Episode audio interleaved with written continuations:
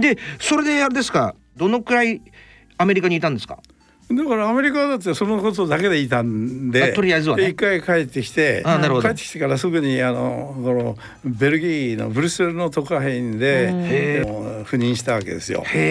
それはもうだからベルギーに2年フランスに3年で5年間日本には全く帰らずに、えーあのヨーロッパにいたっていうことですよね。5年間ね、フランスも合わせてその当時は何か思い出すことありますか？当時まだ自由に電話をかけて電話のよくてものすごい高かったですからね。ですよね、うん、だからねあの本社の方になんか電話で原稿を送るなってこと絶対許されなかった。えだって1ドルいくらですか当時？1ドルまだだから360円とかするでしょ？そうですよ、すごい時代だよね、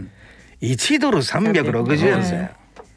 いやだからあのスミソニアン合意っていうのがあってそれで360円がまあ308円とかそのぐらいに、あのそのしされたそれでもさそれにしたってすごい。1ドルさ、うん308円でちょっと安くなったっつうんだからすごい話だねこれ。へえ。なんかブルブルブブルッセルとえあとフランスでしょ、パリですね。なんなんかあの記憶に残ることは？えうんまあ記憶に残ることってもう全部毎日一日一日エキサイトしながらやってたからもう全て覚えてますがね、フランスは美味しいものがたくさんあったなっていうのが一つ、えー例えばどういうもんですか？美味美食でしたね。もうそれはあのワインも美味しいしね、はいそれからあのフォアグラのは本当にあの、えー上質なあのフレッシュなフォアグラっていうのはもうこんなに美味しいものがあるのかなというふうに思って感動したりししたことがあるしね。その当時だからまだ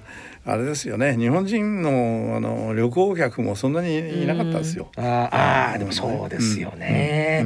だからほとんどあれでしょ。日本人にすれ違うことなんかないわけですよね、うん、でもねあの増え始めてはいたんですよね。あーもね。そうですか。ん。1970年代ですからね。70年代ね。ええへえ興味深いね。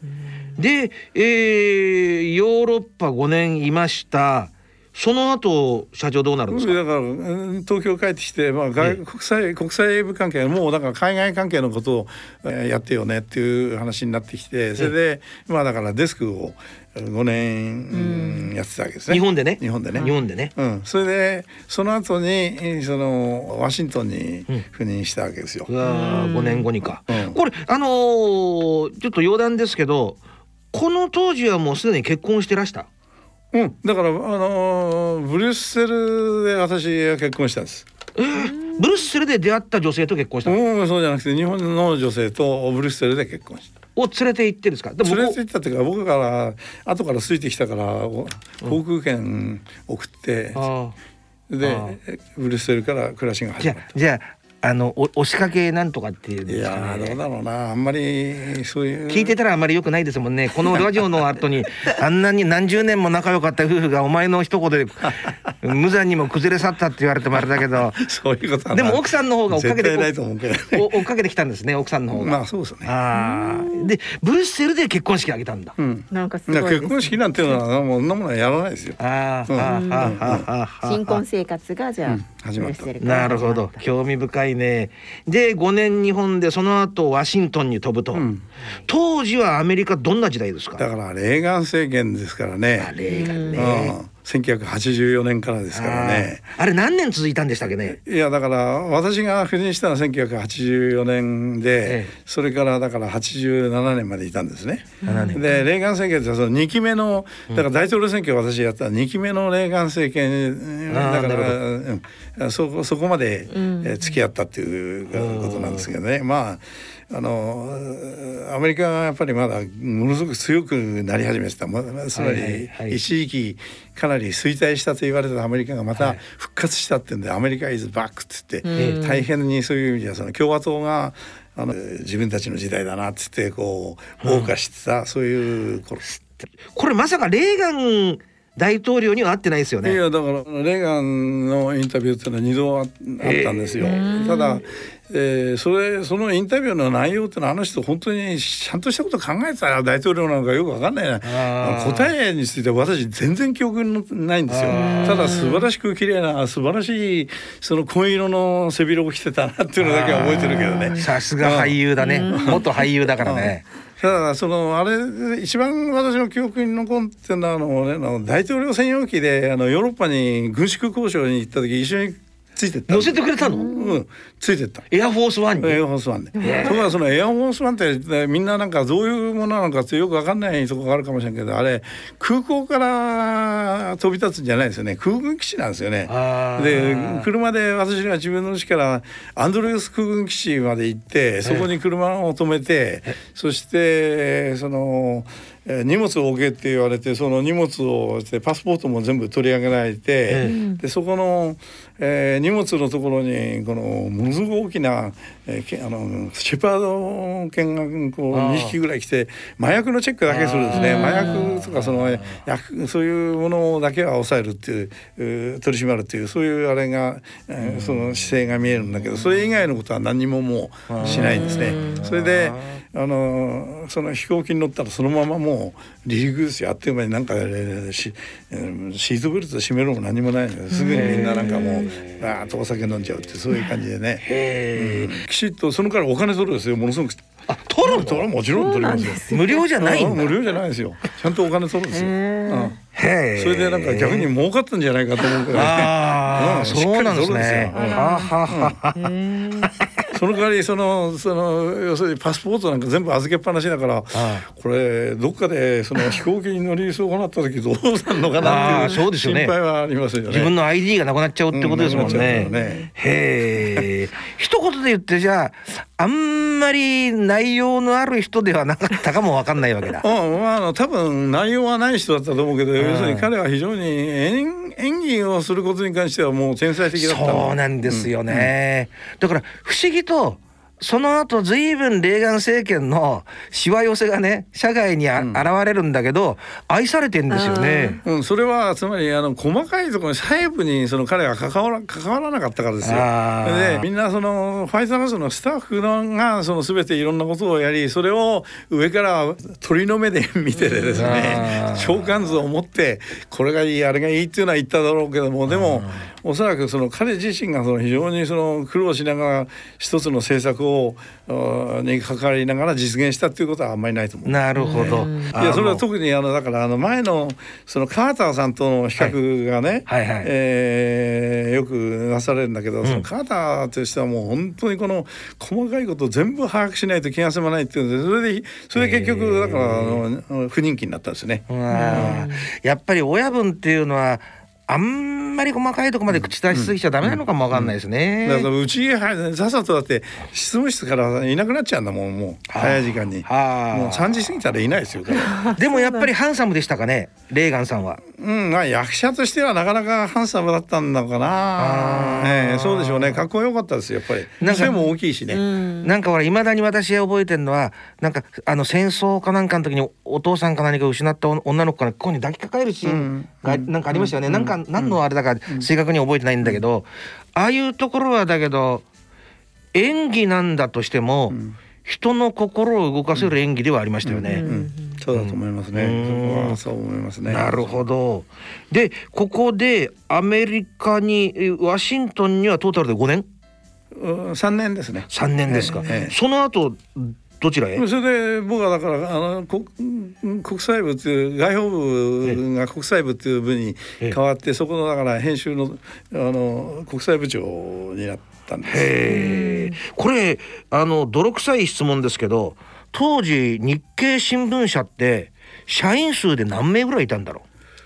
いやその頃でももうかなり大きな新聞社になってきてから3,000人4,000人うあ4,000人。そんなにいたんだ、ええ。今の方がむしろ少ないですよ。でこの国際なんとか部って今言われたでしょ、ええ。その部だけで何名ぐらいいやそれはその海外にその支局を抱えてるもんだから。ああそっかそっか。それはその100人もうあのももっと大きな。もうネットワークがこうできて、ええ。その責任者だったわけだ、うんそうですいねやーそれまただけど、ね、寝てる暇がないですね。だから時差があるから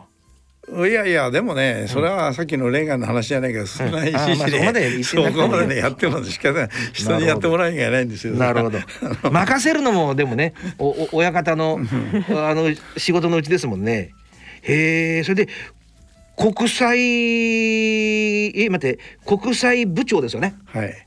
時代になんか経験して記憶に深いことって何でしょうね？それはだからアジア部っていう部があったもんだから、国際部とアジア部を兼務してたもんだから、はいはい。私はそのアジアのいろんな部あのポストをそこにのその地域のことについてもそのお関わってたわけですよね。それで、えー自分でやりたかったのはそのインタビューしをとにかく片っ端からやっていこうと思ってそれでそのアジアのその首脳に、えー私の方からどんどんその、えーインタビューの申し入れをしてね、そしたらそのに日本の新聞社のステータスがどんどん上がってた時期でもあったからあ片っ端からみんな OK してくるんですよ。それでそのシンガポールのリーク・ワインウさんとかえマハチールさんとかあえ。のマレーシアのね、えー当時はあれフィリピンはアキノさんって女,、性の、おはい。えー大統領ですよね、ええ。ーそういうのを含めてそれからアジア太平洋というくくりをしたためにそのニュージーランドとかオーストラリアね、はいあんなところまでずっと全部このえーカバーの範囲に入っててそこ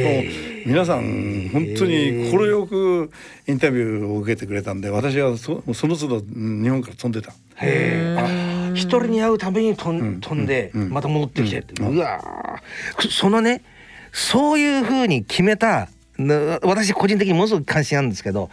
なんで片っ端からってやろうって思ったんだろでそれは要するにアジア太平洋首脳に聞くというその統一カットを作っちゃったんですよ。でそれでそこの中にそのえーそのどんどんどんどんぶち込んでいかなきゃいけないっていうのがあって。それをだから次々とやったっていうことなんだけどもそれはもうバングラデシュまで含めてね、もう随分だから本当に集中的にインタビューをやった自分なりに一番こう面白い時期ではあった。ああなんか私もねあの通ずる部分があってねもう今生きてるね連続殺人大量殺人全部あってやろうって思った時期があったんですよ、はいはい。アメリカの。ぜひやっていただきたい。そそややったんですよ。あそうなんですね。でその頃からなんか人生がもう大きく分かれてたんだな、なるほど。でもた非常になんか参考になりますね。で、うん。えー国際部長でいらしてその次はどうなったんですかね、うん、だからそれは国際部長って言っても5年私その国際部長をやってる間にですね、世界がもうあのいもう激変したんですね。はい。それそのあの1989年っていうのはね、あの例のベルリンの壁の崩壊とかそういうものを含めて90年にあのドイツが統一したでしょ、そういうそれを含めてもう東ヨーロッパのあのいわゆる社会と社会主義政権みたいなのが全部なくなっちゃったんですね。それでえあの世界全体のその地殻変動がものすごい勢いで進んできて、うん大変な時代を、まあ、5はいはいはい。年間やったっていうのがあるんですね。でえまあそのことがまあエディターとして見たら非常に幸せだったんでしょうけども、うん。とにかく疲れましたよもうね、うん。5年その仕事ばっかりやってるわけだしねもうね。それでそれが終わって5年経ったところでちょうどだってあの、湾岸戦争がその間にあったでしょ、はいはいねそれからそのソ連が崩壊しちゃったんですよ。はいはいはいでそれを見届けてそのくさびらせて、えー1992年にえーだからあの。えーヨーロッパ、えー編集総局っていうのがあって、そこの編集総局長で転出したわけ。でロンドンがだからヨーロッパを統括する編集総局だったわけ、でそこでだからあのヨーロッパと、えーロシアと、えー中近東を全部カバーする、うん。そういうそのポジションとして、アメリカはアメリカでもちろんアメリカ総局があるんですよ。でまあヨーロッパとアメリカがあってアジアはだからそういうさっき言ったようにアジア部長みたいなのが統括するとこういう仕組みになってて、ヨーロッパはロンドンなんだ、でロンドンにどのくらいいらしたんですかね？ロンドンはだから5年半ですかね。どこもみんな5年ぐらいいるんだ。ロンドンどうでした？ロンドンは、うん、ロンドンはねなかなかね私はねもうあのこんなに楽しくていいのかなと思うぐらいね楽だったんですよ。楽しい。えー、楽だったんです。ななんで？何が楽だったんでしょう？か、ね、だってもう私その2年後ぐらいからもう僕あのヨーロッパのその現地法人の社長になって。たんですよそのためにね、うん、その現地のそのローカルスタッフの人たちと経営部門を両方その兼ねたもんだから、う、J2 ベースでそのニュースを追うことはなくなったっアクセスしなくてもよくなっ編集総局長っていうのは別の人が来てくれたんで。それはだからそういう経営部門にそこからは変わったもんで、それはだから今度は、うんそんな悩みはないですよ。そんなになんかだってお金がああその別にその儲けるのに必死にならなきゃなんないっていうようなこともあんまりないし、ね、新聞社が海外でやるその事業なんてのは大した事業じゃないもん。だからあのそういう意味じゃ誠に言うがね素晴らしい、えー。私のいるオフィスってちょうどブッシュハウスってあの、ええ。ーコベントガーデンに近いところにあってね。そこはもう夕方になるともう本当にこのイタリア料理屋さんもう客お客が満席になるしそのはあ周りがそのねあのえーかえーあのえーミュージカルのがあったりねロイヤルオペラがあったりね。あんなもう素晴らしいことばかりですよ。それがそれが社長が大体おいくつですかねこの時？私はいくつだったんだろうな。ロンドンで。50いくつですね。50は過ぎてる。55ぐらい。えー50そそそそんなもんですかねなんか今おそらく楽し話してる時とても楽しそうだったから 頭の中になんかその当時の風景が多分ね、うんはい。状況がね浮かんでたんだと思うんですけど、でも55歳でだんだんだんだんその会社員としての生命は ね途絶えてくる時期ですよね。大きく分けるとその後どんな流れになるんですか？うん。うん、だからまあえー日本に帰ってきたのがこれがもうよくわからない。私も今もよくわからないんだけど、えそのファッション雑誌の「ウォーグっていうね、はいはいはい。えーその「ウォーグ誌を日本でその立ち上げるのに、え日経新聞社とそのコンデナストというこの、ユダヤ資本のその出版社ですよね、うんうん。それが合弁事業でその、えー日本でその高級ファッション誌を出すんだっていう、ねうんそれの立ち上げのプロジェクトを担当うんするせよとこういうんでそれでロンドンから帰ってきた。これも会社命令なわけだ。そうだそうですよもちろんそうですよ。私はだってもうあのロンドンでそのままなんか死ぬまでいてもいいなって思ってたわけなんかさっきの雰囲気からなんかそれはなんか理解できる感じがするけどね。まあでもそれで帰ってきたわけですね。うんでまあでも逆に非常に全くそれまで会ったことないようないろんなファッション関係の人たちと会えたしね。えうん、あのエルメスのあのディマ・エルメスさんっていうそのオーナーがいるでしょ、え彼がなんかあのはるばるパリから来てこの高い広告料を払う雑誌なんだから、あなたにはぜひ理解してもらいたいんだがっつってあの、ええ。カバンの中からね、白い布地出したりするわけね。えで何です何だと思いますかって言われてよくわかんないからなんだろうな気持ちいいですね。このこの布素晴らしいなって言ったらこれはそのプラザアテネっていうそのあのパリのその目抜き通りにあるその高級超高級ホテルのその枕のカバーなんですって、へそれでそれ確かに素晴らしいんですよ。それでえーいやーこれは気気持ちいい触ってるだけでいいっつって言ったら そういうつまりその高いお金を取るっていうことは何なのかっていうのをね、うん。ぜひねあの一つ分かってもらいたいなこういうその、はあえーシャネルのバッグがなんであんなにするのかっていうのはね、それに必要なものをやっぱり投入してるから高くなるそういうことはぜひ知ってもらいたいっつって彼が 私にルはあールで説明してくれたりしててねなるほどなと思って。それは僕はだから五感がうん。その人に与える心地よさっていうのはね五感ね。これ,、うん、これはもうこの時代のテーマだなってつくづく思いましたよ。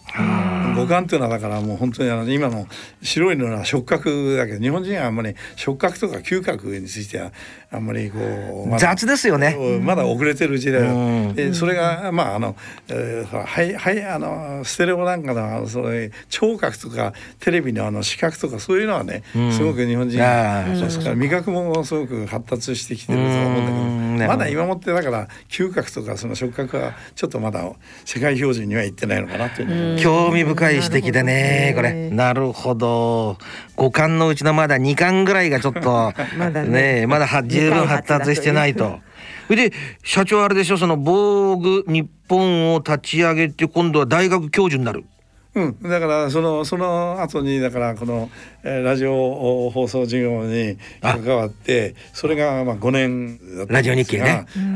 それでその後う名古屋の大学の先生になったんです。あ。はあ、これはねだあのそういうなんか紹介があったんですか？これななんかそうじゃなくてねこれはね非常にびっくりしたんだけど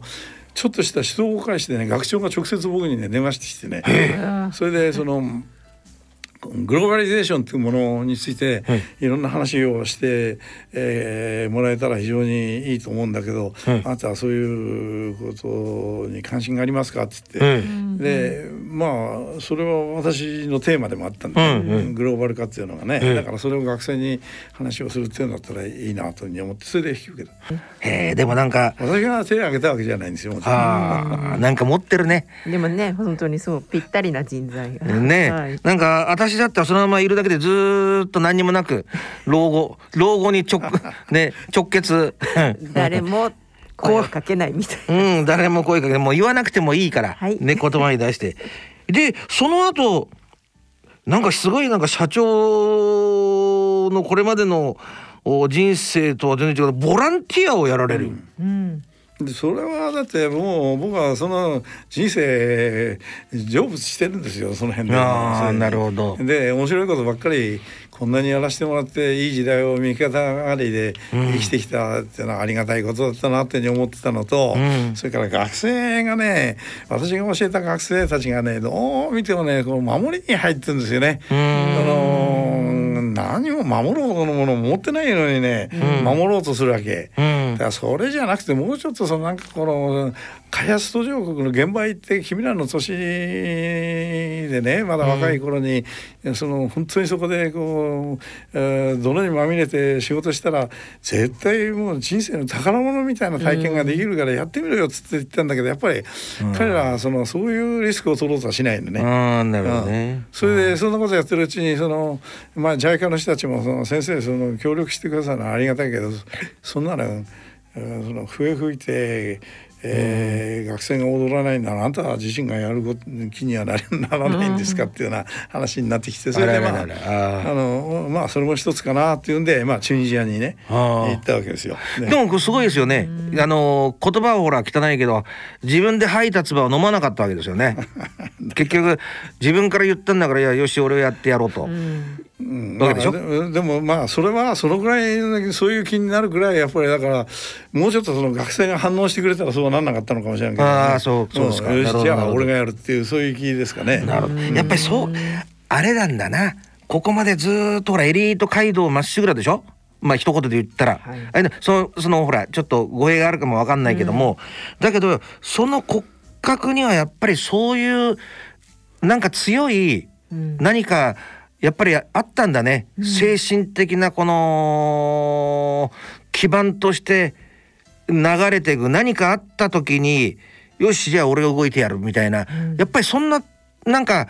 いざという時の心構えはずーっとやっぱりお持ちでいらしたわけですよね。まあそれはでもそうでしょう。だって、こんだけいろいろこうねあのー仕事をするわけだから、それはそのそれによってえ起こる全ての責任は自分に来るんですよそんなものは。でそれでそれが面白いから人生面白いんでね、そんなところをねなんかあの少しでもなんかかかいくぐってやろうなんて思った途端にね日々がね毎日のあのあの景色がねあのえー見にくくなってダメ。偽物は通用しないっていうことですよね。偽物か、ん本物かっていうよりも、まあ、とにかくやっぱり、あの当然の帰結してやっぱりその、ん自分でリスク取らなかったら何も面白いこと起こんないじゃない。なるほど、なるほどなるほど。でボランティアやられました。どうでした？いや面白かったですねこれは。何が面白かった？いやそれはねあの自分がやっぱりそのなんかこのそこのその人たちのために何かやりたいっていう気があってそれのために多少なりとも何かがこう、できるっていうことが面白いですよ。うん。うん。そんなに大それたことではないけど、まあ、僕の場合だとそのそこのあのチュニジアっていう国に、その外国資本をね、導入する、でそのそれはアジアからもそうだし日本からもそうなんだけどそういう企業のその進出を実現するためになんかいろんなことをやり実際に、えーそのチュニジアからその日本に、の企業に電話かけたりするんですかね。でそういうふうなことをやってそのえーチュニジアにその小さなえーものであってってもその工場ができたりすればね、そこにその雇用機会が生まれるし、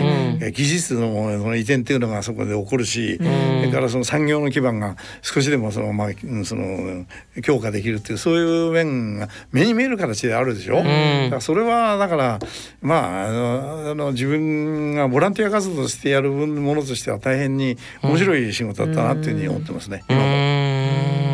やっぱりそれってその新聞社でずっと上で上までこう上り詰めてこうやってきてで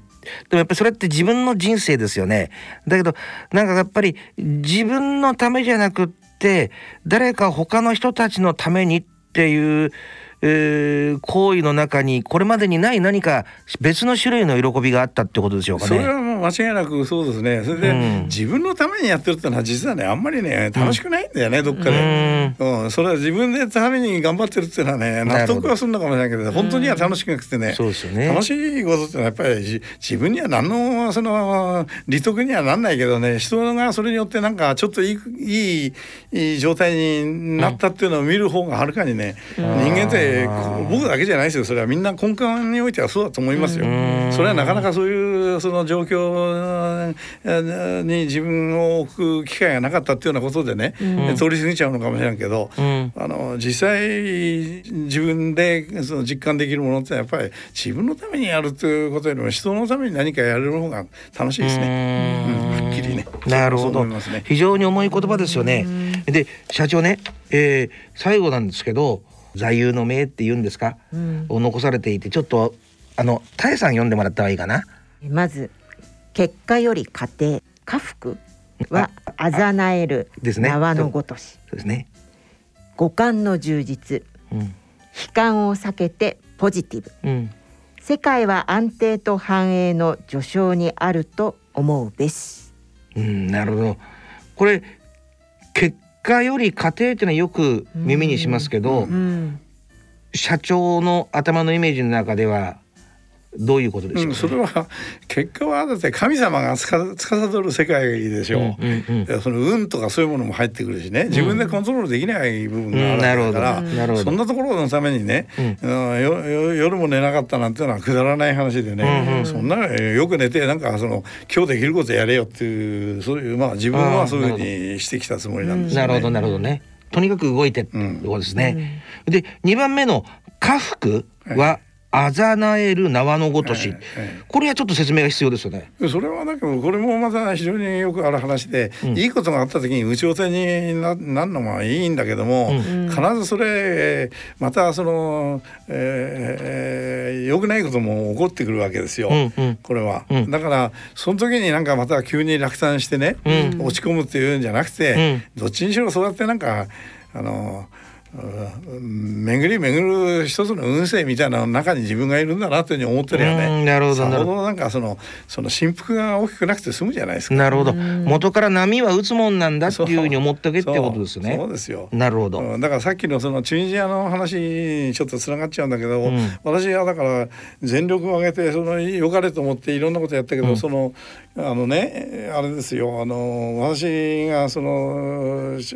まだ赴任してやってるうちに、うん、ジャスミン革命ってのが起こってね、はいはい、それでその、えー、政権が転覆しちゃったんですよね。うんうん、そしたらそのすごいこのあの暴動が起こって、うん、で私自身もその、えー、マイクロバスで脱出しなきゃなんなかったりして、うん、それで、えー、まあだからそのそうやって積み上げたものは全部すっ飛んだりしたんだけど、うん、しかしそれも含めてね、うん、そういうふうにまあそういう仕方がないんだよね。そんなもののためにそういうことがあるかもしれないから何もし,、しない方がいいというふうに考えるよりはね、やれることについては全部やった方がいいよっていうのが、まあ、私の、うん、あの意見ですね。なるほど、えー、なるほど。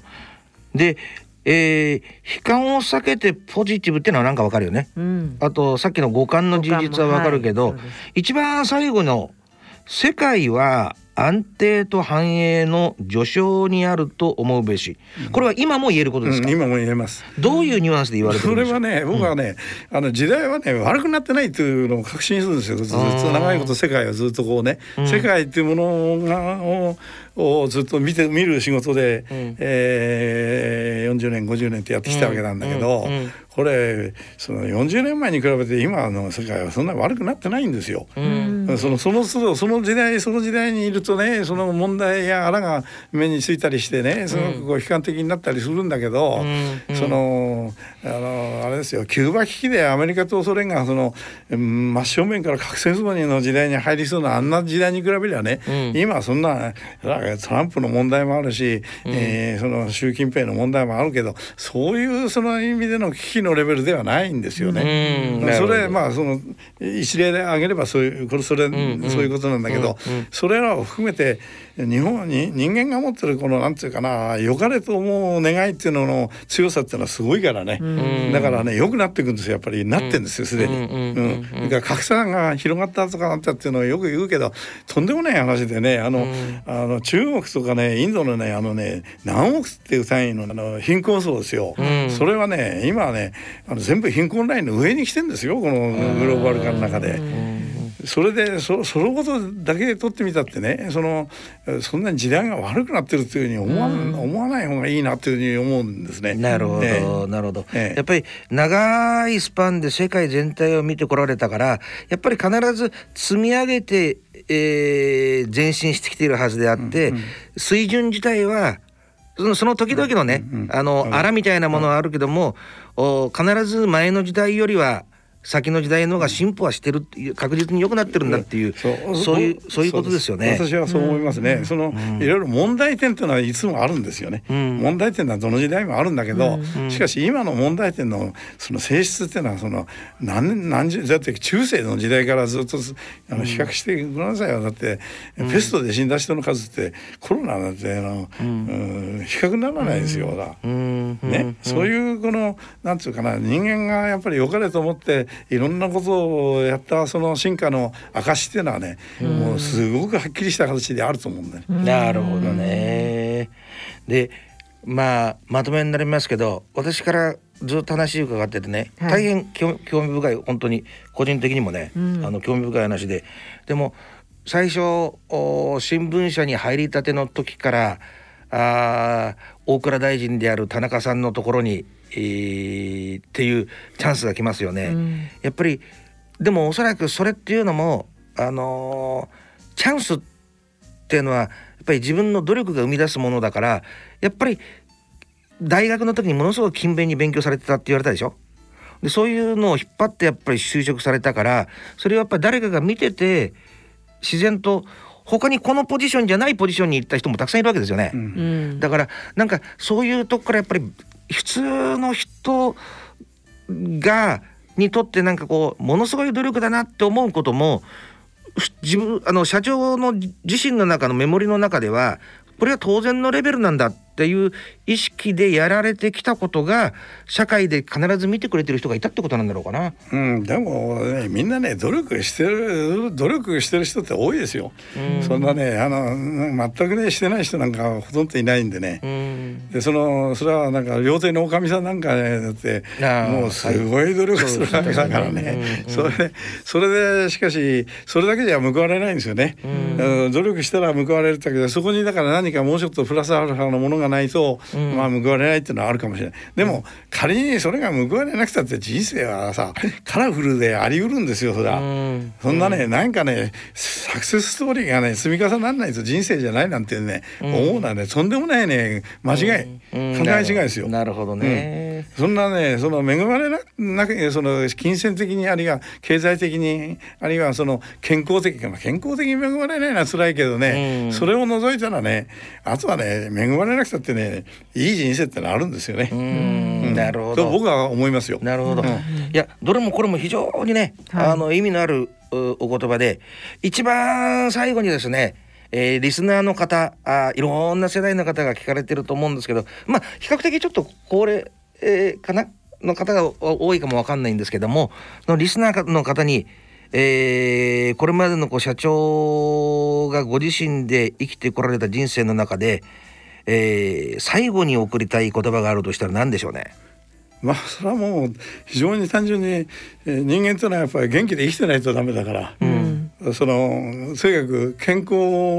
のために自分、うん、自己責任をこれはもう持ってやる、うん、でなんとかななんとかなるだろうってのはダメですよ、うん、自分でなんとかしようっていうふうに思わないとね。ああなるほどなるほどなるほど、それはだからそれでお医者さんにかかりゃいいっていう話じゃなくてね。なるほど。自分が自分で死ぬまで最後のね、あの息をひとる底まで自己責任でやっぱりやろうっていうその強い思いをも持たないとやっぱりダメだろうなっていうふうに思います。あなんかねなんか言ってることわかります、はい、私なんかものすごくわかる。やっぱり自分が健康であれば自然とこういい意味での闘争心とかね、うん、頑張ろうとかそういう気になりますもんね。うん。うん、で、ね、それはやっぱり自分でそういう状況を維持するように努力しなきゃダメだっていうことですよね。いや非常になんか今の私にね今日朝起きれなかったもんな。辛くて。あでもね M プロデューサーがねもう冷たい目でこっちを見つめてるんで、えー、この辺でね。でも、はい、社長本当にですね、はい、人生の全てを聞いちゃったみたいで、うん、あのあのでも非常に我々にとってはね、はい、勉強になりました、社長あの吉田社長どうもありがとうございました。ありがとうございました。ありがとうございました。大人のための大人のラジオ。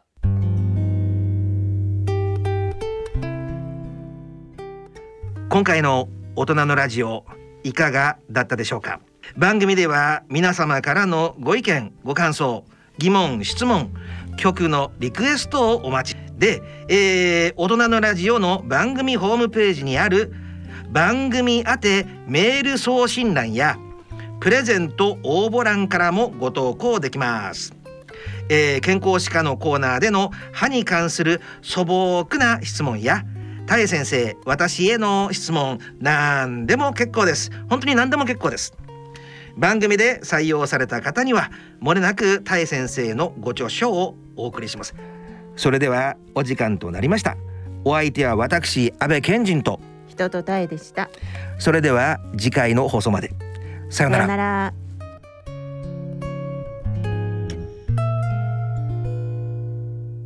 大人のための大人のラジオ。この番組は野村証券ほか各社の提供でお送りしました。